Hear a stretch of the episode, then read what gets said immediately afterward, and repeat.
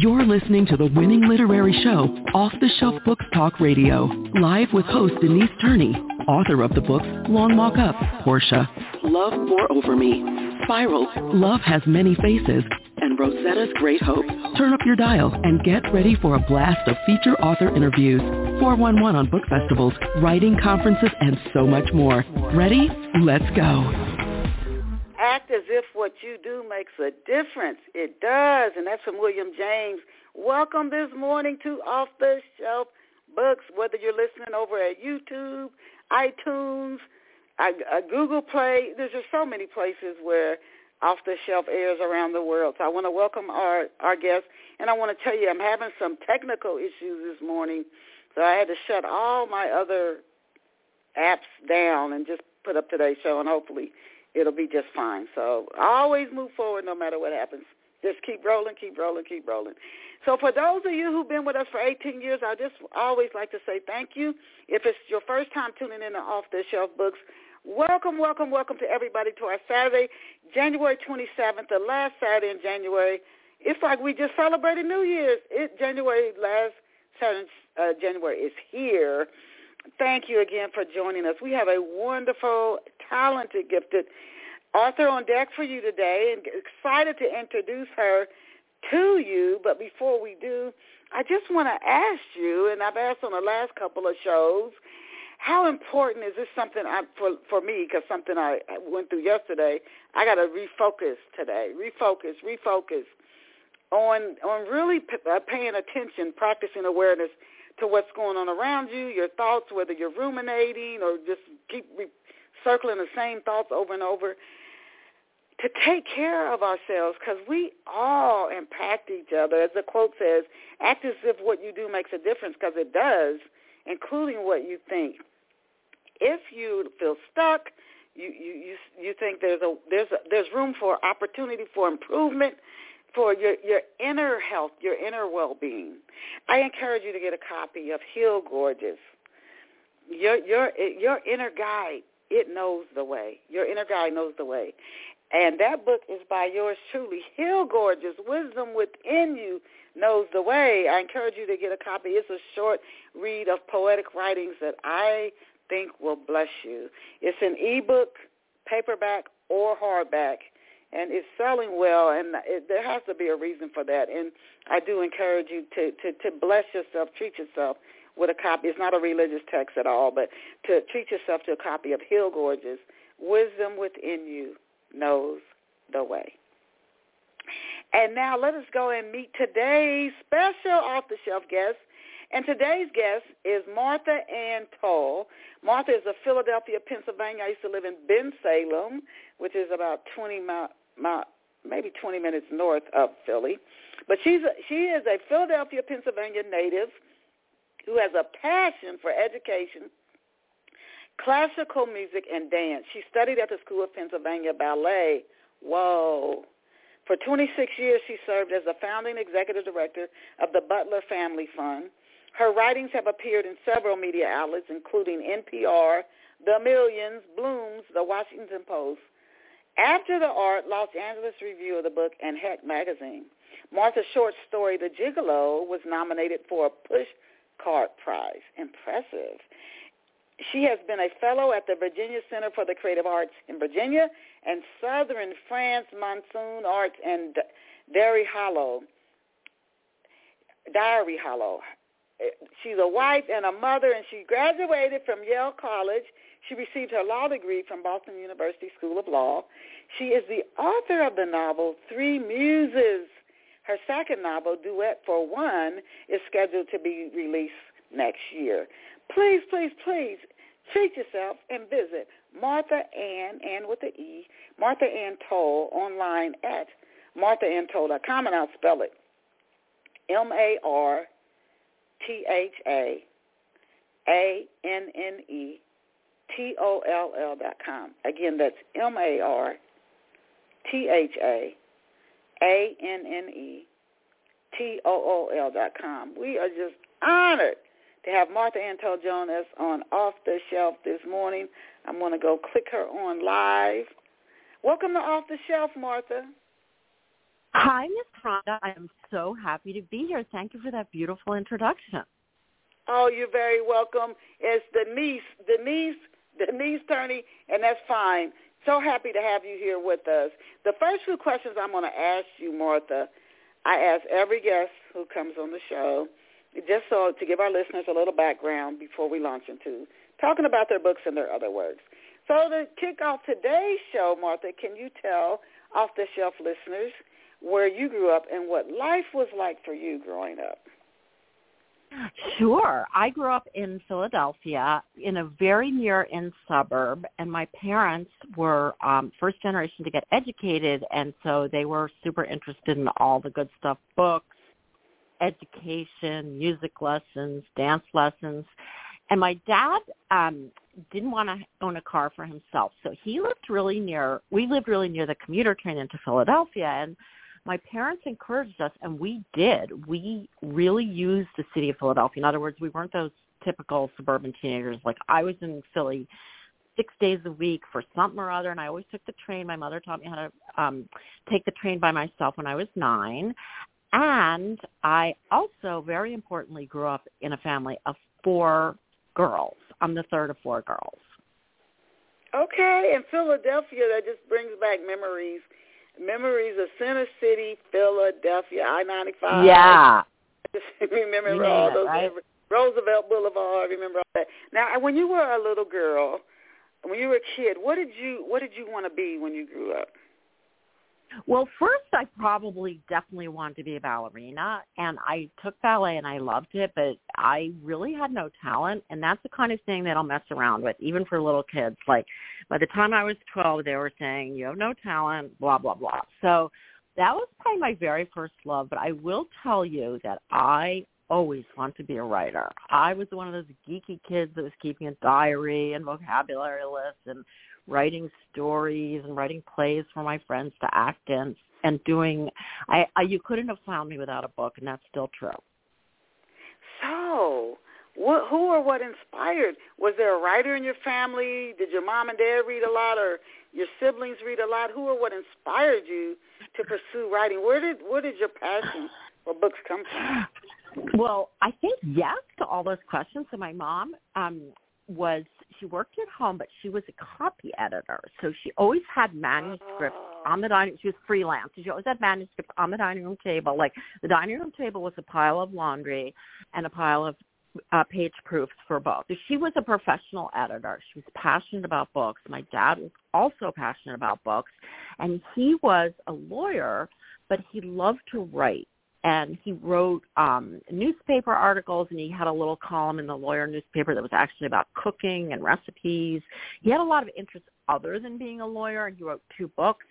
So they were kind of maniacal about words and writing. They they were when people ask me what inspired me, I'm sure that it was my parents. They really wanted they kept a big fat dictionary by the dining room table and an encyclopedia. This was long before you could just look everything up on your phone and they the I always say writing was in the water supply. okay, okay. Now your creative passions range from writing to dance to music. Tell us about your days. You said you they you you don't fool around with ballet. You have it or you don't. But tell us about your days studying at the School of Pennsylvania Ballet. That always looks so hard to me. And before you answer, I had a, a colleague I used to work with who did uh, dance, and she professionally danced professionally and was on on TV and the music videos. Uh, but she said that it's it can really be hard on your body. It's uh, like running a lot of marathons. It can be hard on your body because you're up on your toes. The, the way you have to hold your body isn't natural. Yeah. So, uh, but t- can you tell us about what was your experience uh, studying at the School of Pennsylvania Ballet? everything you said about your friend totally rings true for me. The injury rate for professional dancers is intense. It's really high. So what I I love the feeling of that full body engagement. Like a ballet warm up is you got to start from your toes up to the top of your head to the tips of your fingers. You have this full body engagement during the warm up, which is a huge part of the class. Like it might be more than three quarter, half to three quarters of the class is warming up. So I loved that. And another thing that I absolutely, I loved the music. We had a live pianist who would play, accompany our dancing, which was amazing. And one of the most special things I remember about that time is because they had a professional ballet company associated with this school, I could watch them rehearse and I was absolutely mesmerized by watching the dancers rehearse.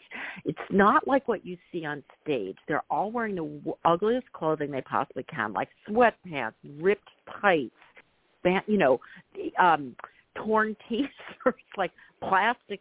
They used to wear plastic pants to make their legs sweat so they would stay warm. So it was like the real thing, and you just saw all the work and the love and the engagement that went into that work. So I just love those rehearsals. Oh my goodness! How many years did you were you in it?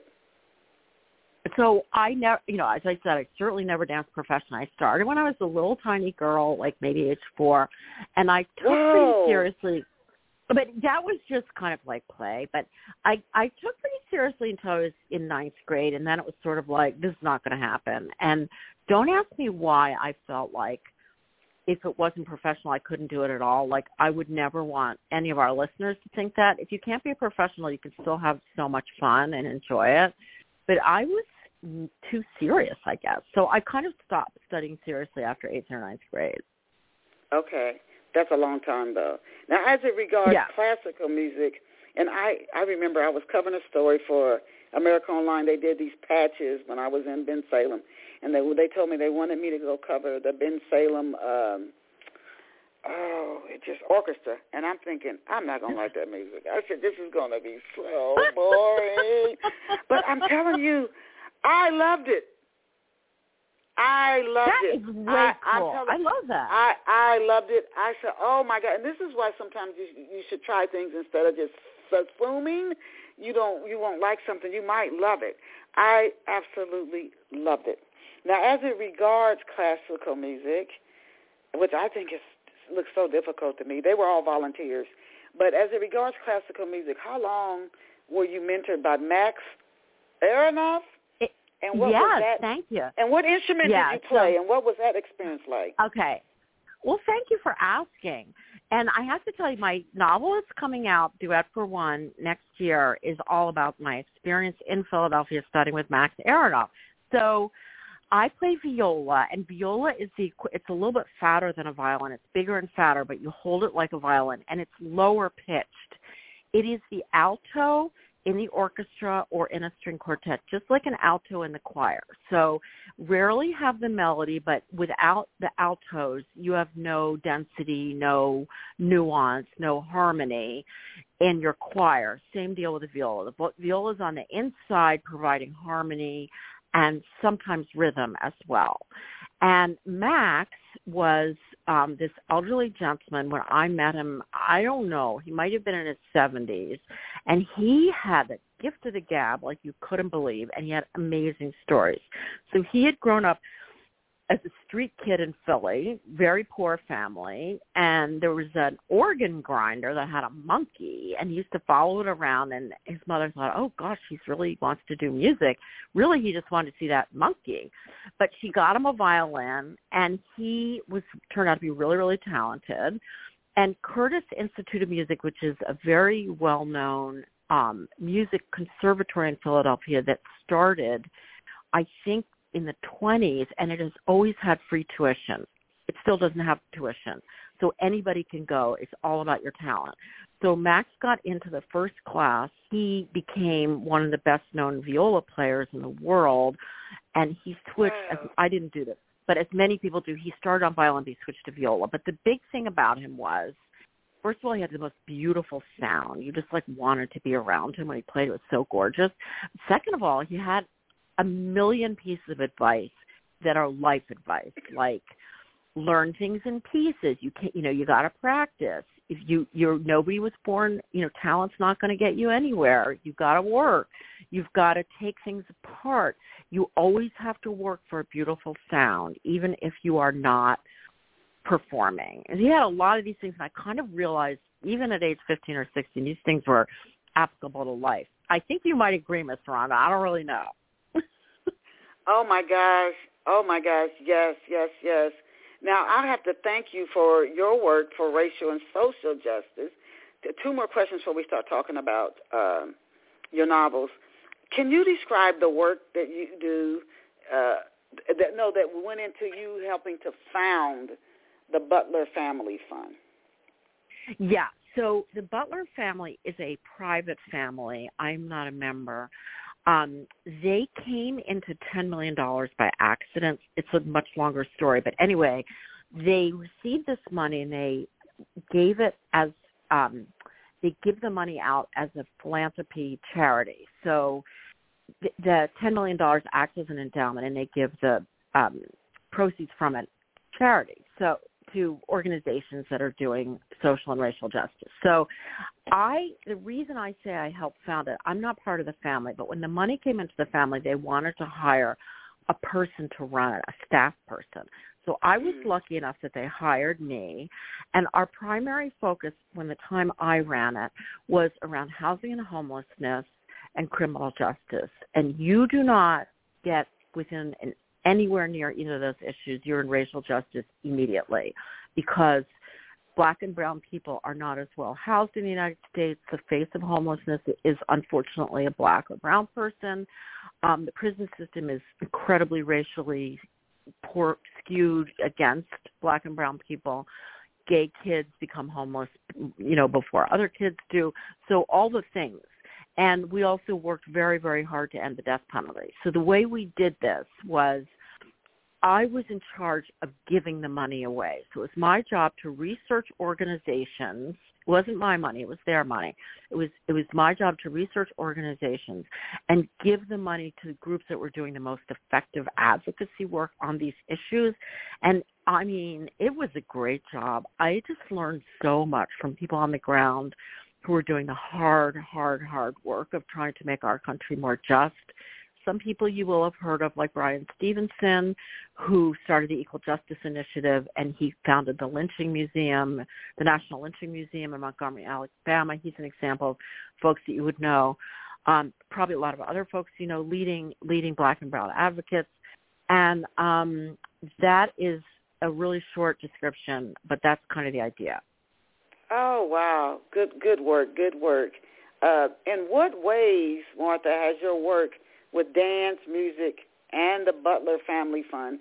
How has it, that enhanced your novel writing? We know in one instance um, with your new book that the music with your work with Max, but how else has it enhanced your writing? So it's such a good question. I feel like a lot of us have like our left brain and our right brain. I can never remember which is which, honestly. But I have my social justice passion side, but then I also have this deep immersion in the arts. And in my writing life, I always did a lot of writing at my job because I had to write advocacy pieces. I had to write up memos for my board of directors so they would understand the work that we were doing. I wrote memos to the field. So I wasn't I was writing there, but I wasn't what I would call creative writing. My fiction writing, which is my novels, tends to be on the other side of my brain, which has um you know, is interested in the in the arts. But with my book, maybe this is a segue if that's okay. With my book Three Muses, I realized I was bringing I was threading those two sides of my life together because it's very much about the injustice of anti-Semitism. I'm a Jewish person, and my book is about the impact of the Holocaust on one person, and and and if you talk about one person, you hopefully can get a sense of all of the injustice of that, but it also speaks to other injustices as well. Okay, you kind of led into my next question. If you can give our listeners an overview of your book, uh, uh, if, if, if uh, a little bit more of a broader overview of Three Muses. Yes, I would be happy to. So the the basic story is um, a family is tragically in line, a Jewish family in line to go to the gas chambers to be murdered. And the mother of John, whose name in the old country was Yanko, he's a little boy. Mama's carrying his little brother. And Mama says to the SS guard, Yanko can sing, and she saves his life in kind of a Sophie's Choice type way by getting him pulled out of line, and he sings he survives because he provides entertainment by singing for the commandant of the concentration camp who murdered his family. So he was saved by that, and he carries the terrible, terrible burden of having sung for the commandant. He makes it to America. He's adopted by a Jewish couple who lost their son in the war, and they stake him to medical school, and he becomes a psychiatrist. So he's in the opening of the book. John is in Paris. He goes to the ballet, which he doesn't want to do because he's very, very, very traumatized by music. But at the ballet, he falls in love with a ballerina. So it is their oh. love story, but it's their love now, story. Except, except I think I'm sorry to interrupt. The complication is the ballerina is having a very Me Too type long-term relationship with her choreographer. So they're really a trio, but John doesn't know that. You got to have some um, complication, right? Yes. Now, what time period is bu- the bulk of the story in? It sounds like it's when he's a he's an adult. So what time period is it in the 70s, 80s? Yeah. The bulk of the story? No, it's actually the bulk of the story takes place in 1963 um, before John F. Kennedy was assassinated. So you get the backstories of these two characters, but John is at the ballet in 1963, and that most of the story takes place around that time. And then there's an epilogue that takes place in 1973. Now, why did you choose that time period? Is there was there a special reason why you chose that specific yeah. time period? I mean, it's not that exciting, but in order for John to be a young person who survived the Holocaust and came to America, it had to take place in that time period because I needed him to be in his 20s and 30s. So he okay. he comes to America. He comes to America in 1948, and he was sort of like 15ish at that time. So those those those dates had to work. If that makes sense. That's not a very oh. sexy answer. I'm sorry. no, no, no, no, no. Perfect. Now describe for our listeners who've never been to New York City, and I always like books that bring out either the history, the real history that was going on in a location, that the story takes place in, or I can feel like I'm actually there. So can, can you, for our listeners who've never been to New York, can you describe New York during the time Three Muses takes place? What, what's it What's it like, and what's going on in particular in the city during this time? Well, first of all, at that time, New York City was much more of a working class, lower middle class um, city, right in the major parts of New York City. It wasn't as relatively expensive as it is now. So when John arrives, he's actually taken in by a couple who live in Yonkers, which is a town just outside of New York. And they have a little row house um and a very modest life, but they have everything they need. And that there were a lot of a lot a lot of people living in New York in that way. Like you know, I guess I would say working class but not not not poor, not suffering, all those things. So they're suffering from the loss of their son.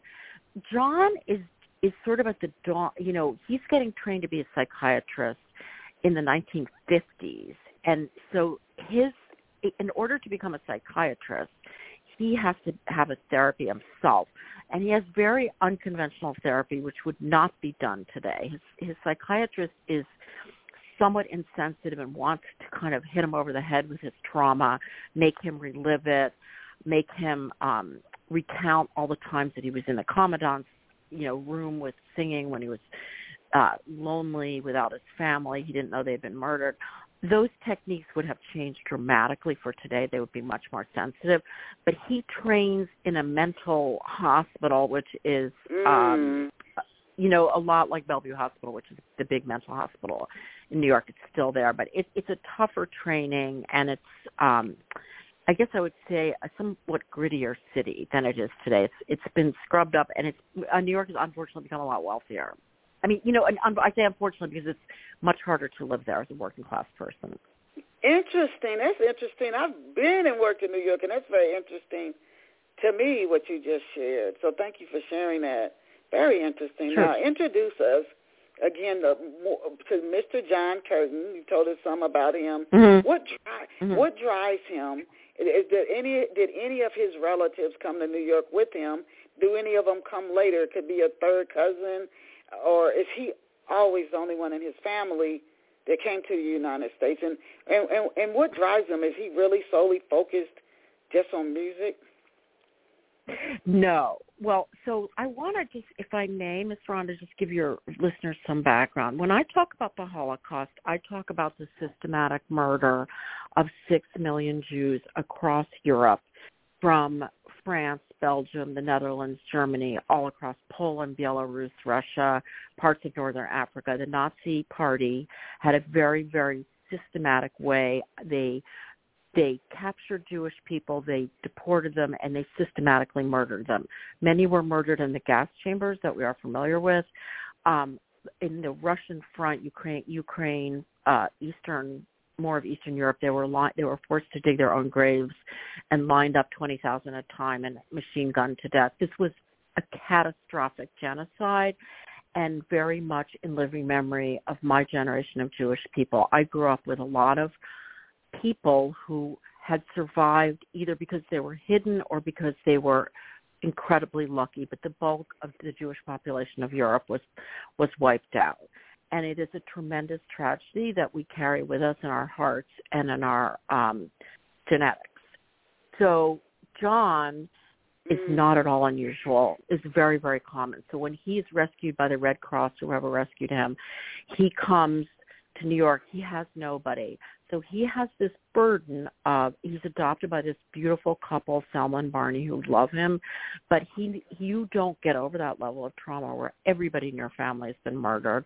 And also we he has he has this difficult relationship with music. He doesn't want to hear it because it brings back the worst memories of Oh, his life yes. and the Mhm. his catastrophic losses, but he also knows it saved him. But also, you um, you have two two things you feel. You feel guilty for surviving. Why did I survive? But you also feel this tremendous burden to hold to hold the memories of your people and your extended family. And I think this is something that um I I hate this expression of the oppression Olympics like I never compare oppressions, but I think the similarities with a lot of black people is coming to this country under terrible terrible circumstances not understanding your background, not having the means to have access to your home in Africa, you know, what you came from, not even knowing where your name is from, why you were named, not being able to carry family history, and also carrying this unspeakable trauma of being enslaved and ripped apart from your family and have members of your family literally sold. There are some similarities in that level of sorrow and tragedy and the strength that it takes to make a life for yourself. Mm. Now, now, Katia, Miss Katia, can you tell us? Yeah, I, I call her Katya. Yep. Sure. Katya. Yeah. What is her personality I call her Katya. like? Yeah. Katya. So she Okay. okay. So Miss Rhonda, if I take a quick tangent, the the book's called Three Muses, and the three muses of the title are song, discipline, and memory. And they're not real characters, but they're ideas that thread through the book. So we kind of associate John with song, and we kind of associate Katya with discipline. So the, these are Greek ideas, and the Greek word for discipline, I don't speak Greek, but I did some research. The Greek word for discipline includes the preparation for prayer, kind of like, I think it's a cool thing, like not just the discipline, okay, you have to work really hard to get wherever you're going, but a priest, when they prepare for prayer, should also have a kind of discipline to focus, to get clear their head and that kind of thing. So Katya's a little girl. Her mother, she grew up in Queens, New York, which is part of New York, and she, her mother is killed in an accident when she's seven, and she's an only child. So her dad and her dad's sister, which is her aunt, her dad and her aunt want to help her. So they get her ballet lessons because they think it'll just distract her a little bit from all the sorrow that she feels. And she really takes to it, and she's really good. So she works her butt off because she sees this as her future, and this is all she ever wants to do. And she comes under the sway of her Russian choreographer, Boris Yannikov, and he grooms her and literally grooms her. Um, and I always think I should give a trigger warning, but I also want to be clear. This book was trying to look at this very realistically from the 1950s perspective, where the person who is making your career and putting you on stage and giving you everything you want professionally is also sleeping with you. It's very, very fraught, Uh, horrible. We see it every day. So she has a lot of complexity because of that. And she has a second set of complexities that she is helping make the ballet. So she helps Boris. They do things together. She's not just dancing them, she's helping to create them with her choreographer. And he's not giving her any credit. So it's a combination of things like she uh. lives together. He gives her the stage, but there are incredible price to pay. And Oh so when goodness. she falls in love with John, we got a problem. You, you always have to have a problem in a novel, and this is a big one. so, Does she so love go. Does she or does she think she loves him? Yeah. So I thought about this so much. I feel like that's such an important question. And I think the answer is yes. And so I was worried like I didn't want this to be a political book. I wanted it to be real about real about what this relationship is like. It's not all negative. It's complicated. We feel upset. We wish she weren't doing this, but we appreciate the fact that she is having a real profession. She's doing what she wants to do. She owns the stage. So I think in their way they love each other, but it's not emotionally grounded. It's much more grounded in making art. Ah. Now John, John and I'm going to try to say her name wrong. Katya, they meet when Yes. he goes to a performance she's at, and he sees her. That's how they meet. Yes. So he meets her the first time and he, he says to himself, how can I fall in love with somebody on the stage? I'm a psychiatrist. I know this is an illusion. I know it's not real, but still, I need to meet this woman. So he goes backstage to meet her, and um, he finds out she's from New York, even though she has a Russian name, but her Russian name was just given to her by her choreographer, so she would look like fancy Russian ballerina when actually she's a girl from Queens. That was a very common renaming thing that happened for the stage. So ultimately they meet again in New York, and that's part of the plot. So it's kind of a spoiler. I can't tell you what happens, but they Oh, meet again. okay. Can you yeah. introduce- Can you introduce our listeners to some of the other major? I really want to know more about Boris. How did he get Yeah. to the U.S.? But if you mentioned uh, who are some of the other major and minor characters in Three Muses, and, and and can you tell us a little bit more about their motivations and their personalities? Of course, of course. So Boris, nobody knows his background. Like he's very secretive. He only ever wants to be in the ballet studio making ballets. So everyone, nobody knows anything about him. They know he escaped from Russia before the Russian Revolution or during the Russian Revolution in the teens, the 19 teens. Um, he's completely driven by his art. Completely, he can't go anywhere else. Yet he really does love Katya in his way, which we might say is very difficult. Then we have Barney and Selma, who was a Jewish couple who adopted um, John and gave him all the love in the world. They're just salt of the earth. They're loving people. Barney's a pharmacist. Selma teaches um, John English. So they're kind of his stalwarts in this country. And then we have um, my um, Katya has a friend named Maya, who's in the ballet company with her. Maya's a little bit of comic relief. She's like, Katya, you're too serious. Stop sleeping with Boris. Get the hell out of there. He tries really hard to help Katya see the light, but Katya's like, ballet, ballet, ballet. I don't want to think about it. And um, then we have Dr. Roth, who is John's psychiatrist. And there's a lot of interaction between John and Dr. Roth and the difficulty that John has in addressing his trauma. That's also part of the book. Interesting. So you, and one thing what I love about uh, interviewing guests, and I also listen to podcasts, is when the author starts to go deeper in describing the characters, the story, how they, the inspiration behind the story. It makes the story that much more intriguing, and you just don't have the space in a uh, uh, a, a a book description to do that. So I, I love that's one thing I do love listening to authors talk about their books. It makes them that much more intriguing. And I have to tell you, I love the cover on Three Muses. I just love that cover. Who created the illustration, and how did you find the book cover illustrator? This is so interesting. So to your first point, Ms. Ron, I just want to thank you because, you know, if you spent I spent ten years writing this book and to have somebody like you, you know, allowing me to enthuse to an audience is a tremendous privilege. So I just want to say thank you for your interest. So I appreciate you. So the cover of a book, um, uh, my story is pretty normal. Um, I have a wonderful publisher. They're based in North Carolina, Regal House Publishing, and the publisher is 99% of the time totally in charge of the cover. The author can maybe make a recommendation, but the cover hire the publisher hires the cover artist and they have full say. So actually I didn't have anything to do with the cover. I love it, but Oh. they have an artist and I think she took a picture I'm not sure how she did this, but there's a picture of the ball- a ballerina on the front that's very beautiful, and then she put barbed wire in front of it, and I kind of love that cover because it's the whole story of the book. You know, John lived behind barbed wire as a child. He he saw his family murdered behind barbed wire, and yet he falls in love with this beautiful ballerina. So that's pretty typical that the publisher makes the cover, and I didn't even know this, but for children's books, which are extremely dependent on illustrations, often the author and the illustrator don't know each other. They're paired together by the publisher. Isn't that amazing? I didn't know that. Ah, interesting, interesting. Okay, I know if you do, if you do, uh, some publishers will let an author have some say. I went to a book Mhm. conference years ago when I again this was at uh, College of New Jersey, and the author said the cover looked odd to me.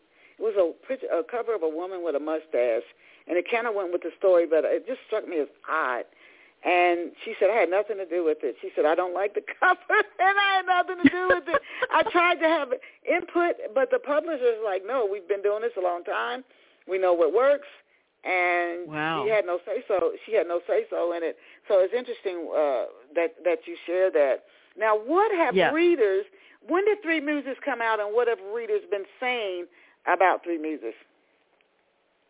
Um, so Three Muses came out in September of 2022, and so um, you didn't ask me this, but the experience for me was incredible. Has been incredible because I was trying to get a novel published for 20 years. So to have Wow. your words on a page and finally get out in the world was like the greatest miracle for me.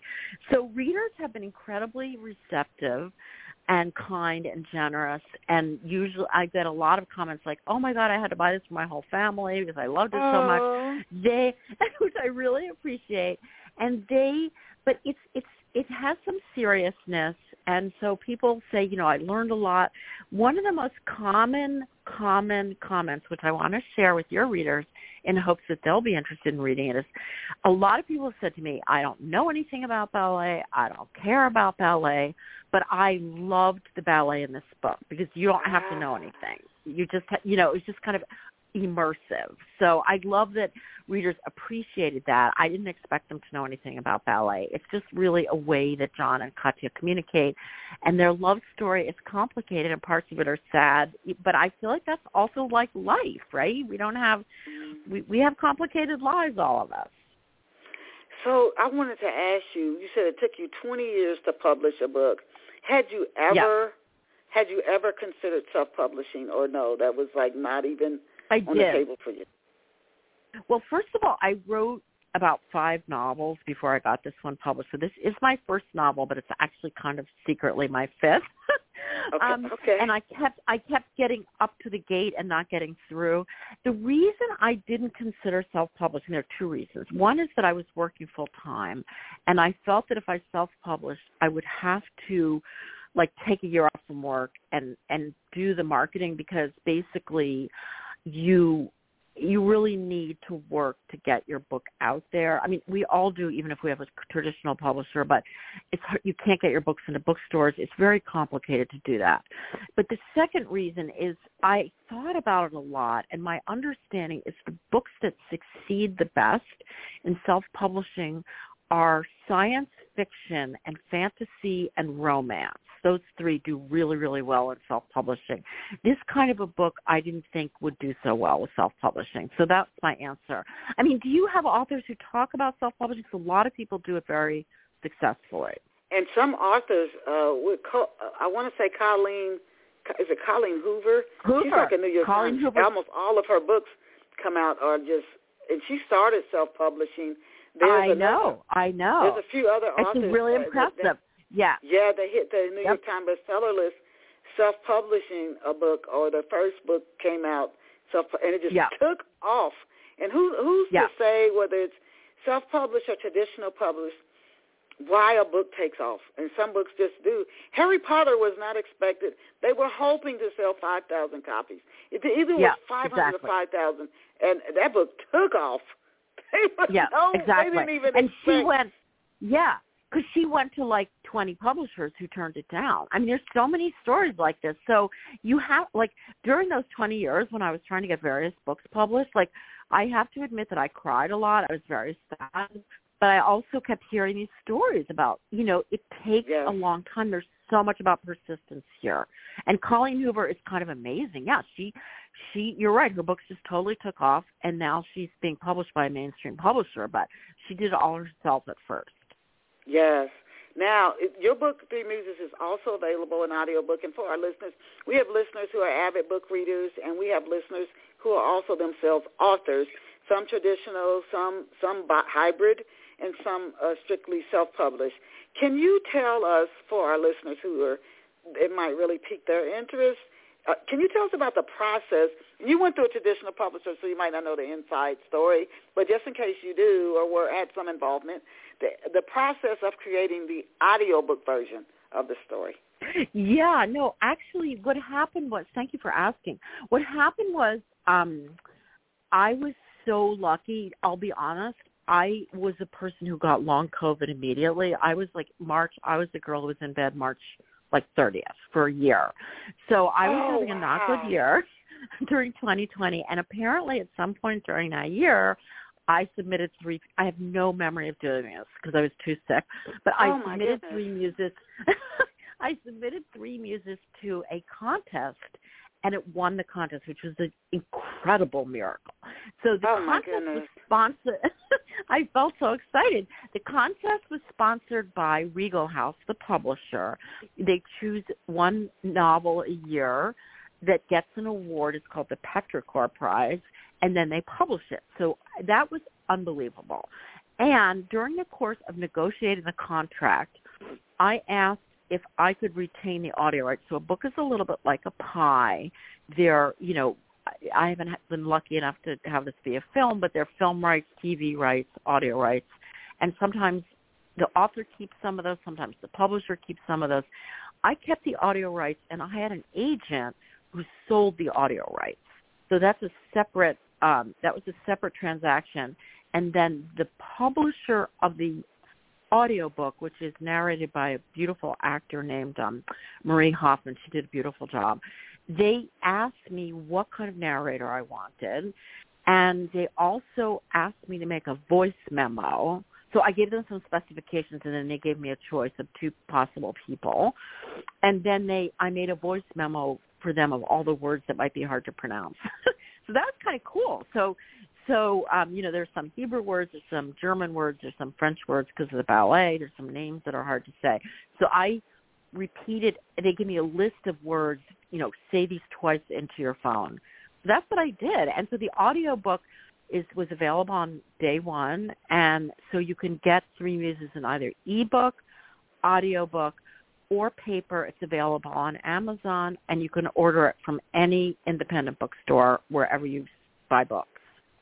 Why did you do why did you do the audiobook separately? That's not a question I was going to ask you, but just curious for again our listeners who are authors themselves. Why did you take that approach?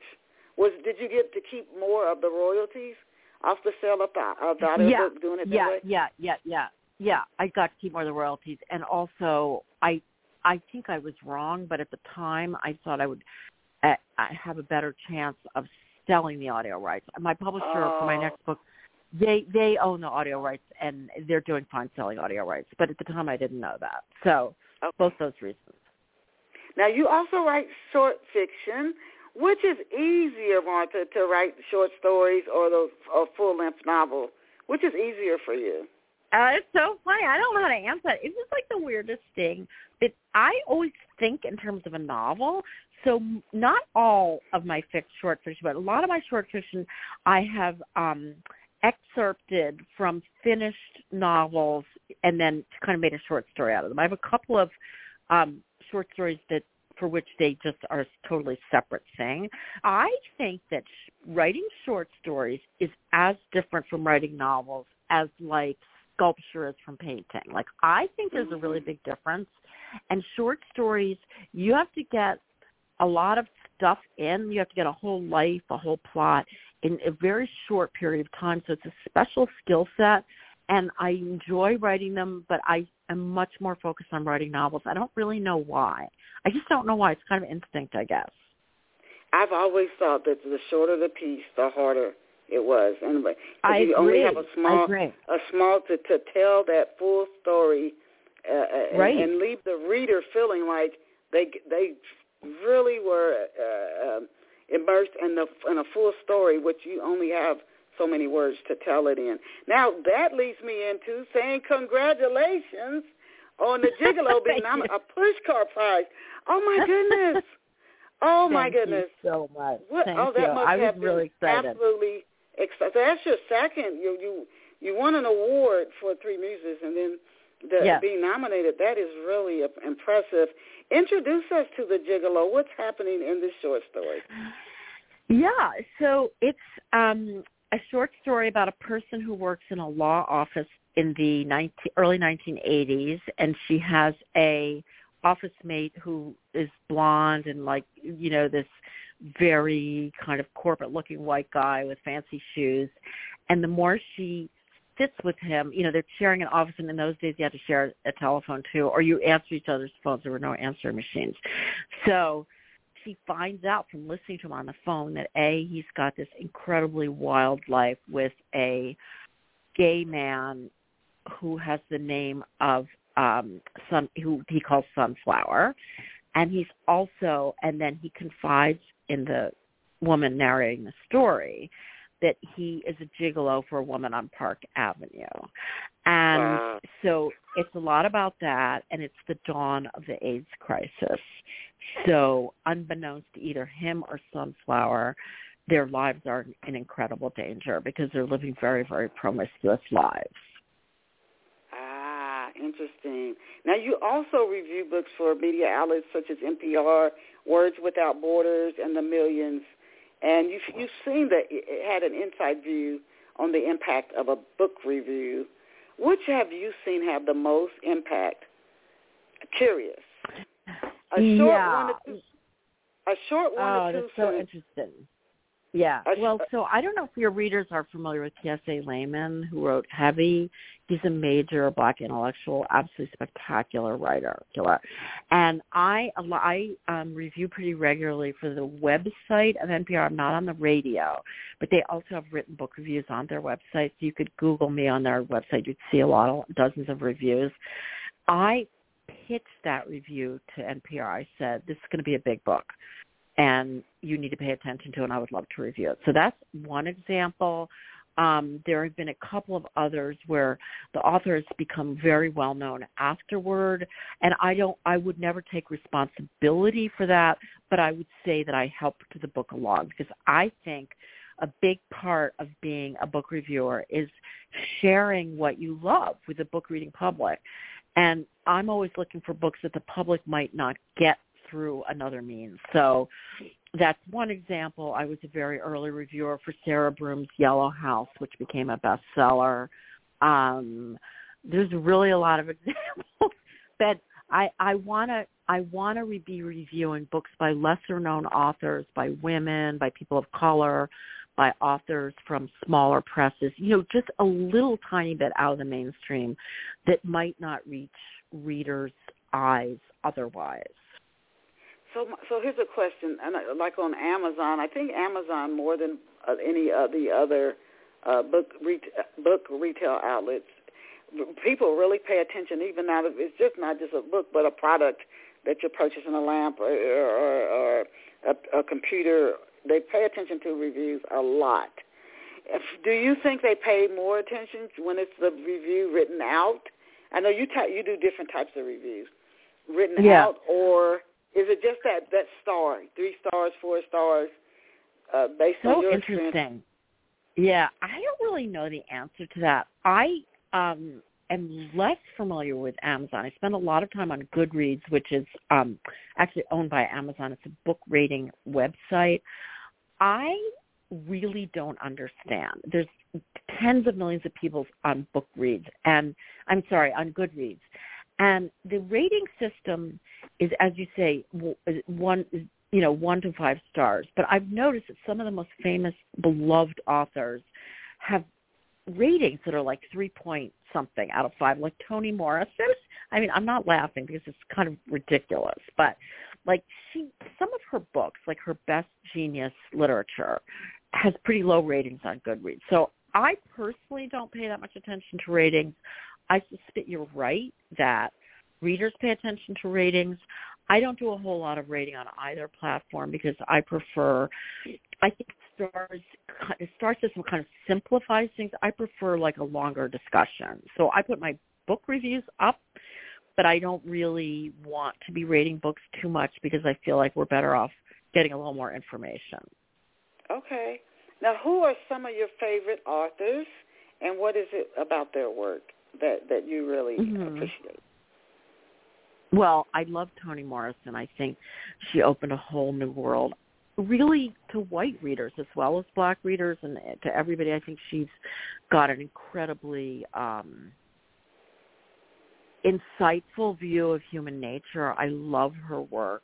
Um, I love. Oh gosh, I, I'm looking at my bookshelves. I could go through about a thousand books. I love Shirley Hazzard. She was an Australian British writer who died about ten years ago. I love um, Virginia Woolf. Mm-hmm. I love Kiese Laymon. I mean, yeah, I I read one of Colleen Hoover's books, which I like. I I I, I think she's doing important things for the world. I I mean, I feel like the messages communicating are really important. Um, so the, I have lots of favorite writers, and I never could just choose one. I'm sorry. okay, okay. And I definitely want to, um, and I think we will have time very quickly, but I wanted to also ask you what what writing process do you follow? Do you do outlines, character sketches? How do you really start to flesh the story out? Yeah, I usually I did outlines a lot in my professional job, but I usually just start right in. I have the outline in my head. I don't usually write it down. I sometimes start in the middle and work out, but I basically go with the chaos um, process, which is just start, and then I spend a lot of time moving the order around, deleting, adding, changing. It's pretty chaotic. Um, but I every time I try to make an outline, I never look at it. so, so I usually just write my way through. Ah, they call them pantsers.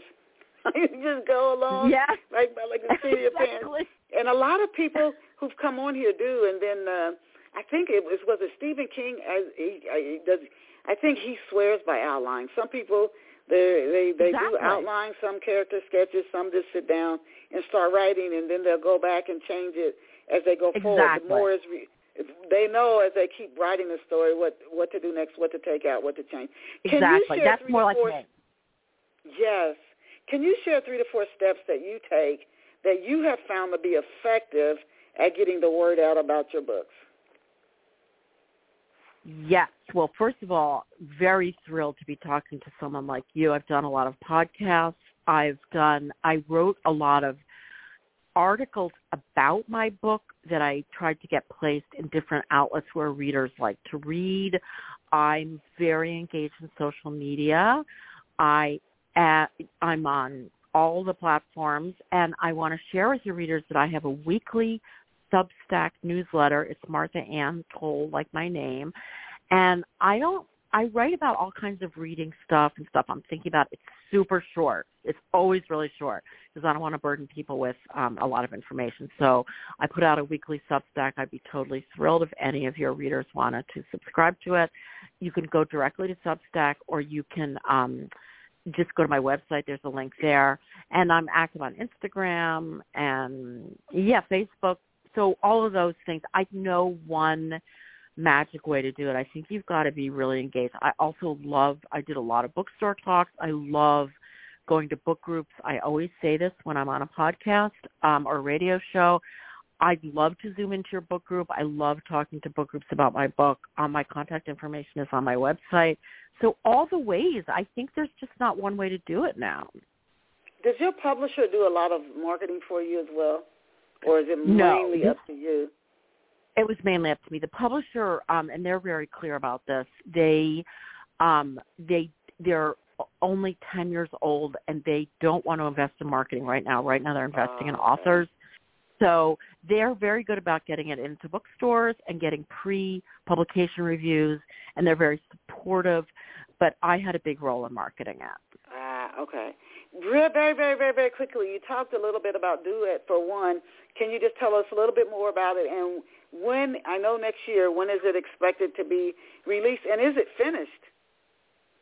Yeah, it's finished. I mean, I mean, I finished my part. My editor at the press is editing it, so we're now going through the the publisher edit.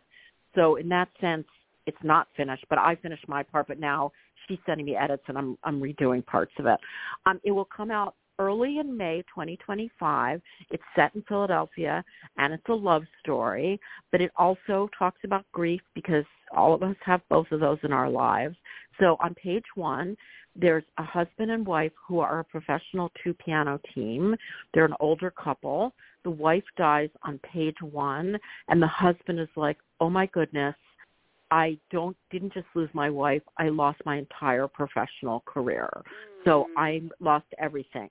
The son, Adam, who's in his late 30s, um, is a professional violinist and he's at the graveside saying, wow, mom was never there for me. So he's dealing with all this grief about emotional abandonment and he it's his love story.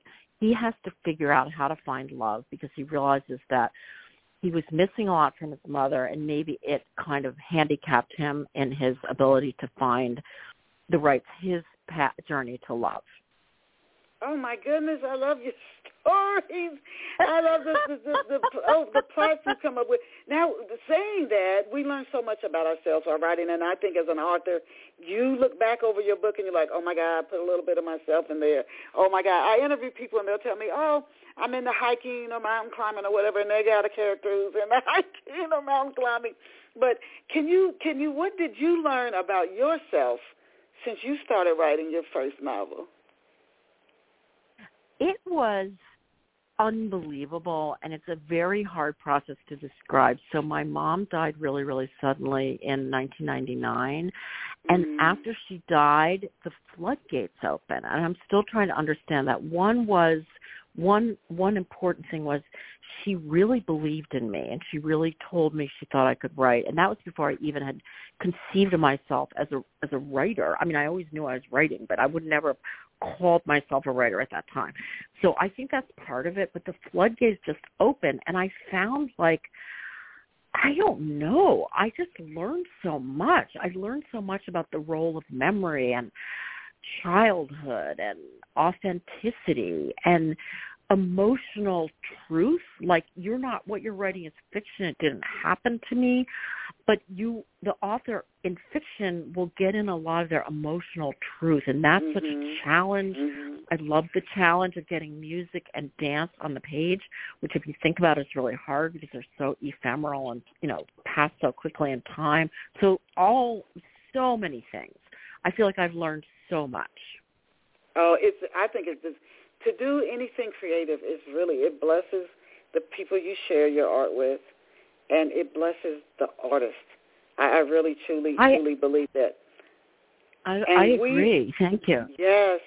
Oh my goodness, what a what a pleasure. We are out of time. So if you came in, uh, and we have people listening so many channels, not just Blog Talk Radio, they, all over the world. There's just so many platforms people tune into off the shelf from uh, globally. We have had the absolute pleasure of interviewing Martha Anne Toll, and again, she was she studied ballet. She she's a, a, professional a book book reviewer, and her her story, The Gigolo, was nominated for a Pushcart Prize, which is pretty impressive. And she's also studied law. If you please visit Martha online, she's the author of the book Three Muses, and uh, we just got to talking briefly about Duet for One. Her website is Martha Anne Toll, M-A-R-T-H-A, A-N-N-E-T-O-O-L dot com. Martha, I cannot thank you enough. What a pleasure. You were an absolute delight. And as I tell our listeners, especially those who've been with us for 18 years, we've been a, been doing this now for 18 years. I mean, it's just I can't believe it's been this long. And for those who are listening for the first time, thank you, thank you, thank you. And as I tell you, you are awesome. You are incredible. You are amazing. Go out and create a fabulous day for yourself. Martha, thank you so much. I'll send you a link to the show when it finishes streaming. Bye for now. Wonderful. Thank you so much. I appreciate so much the chance to talk to you. Thank you. You thank you too. Bye-bye. Okay. Bye-bye.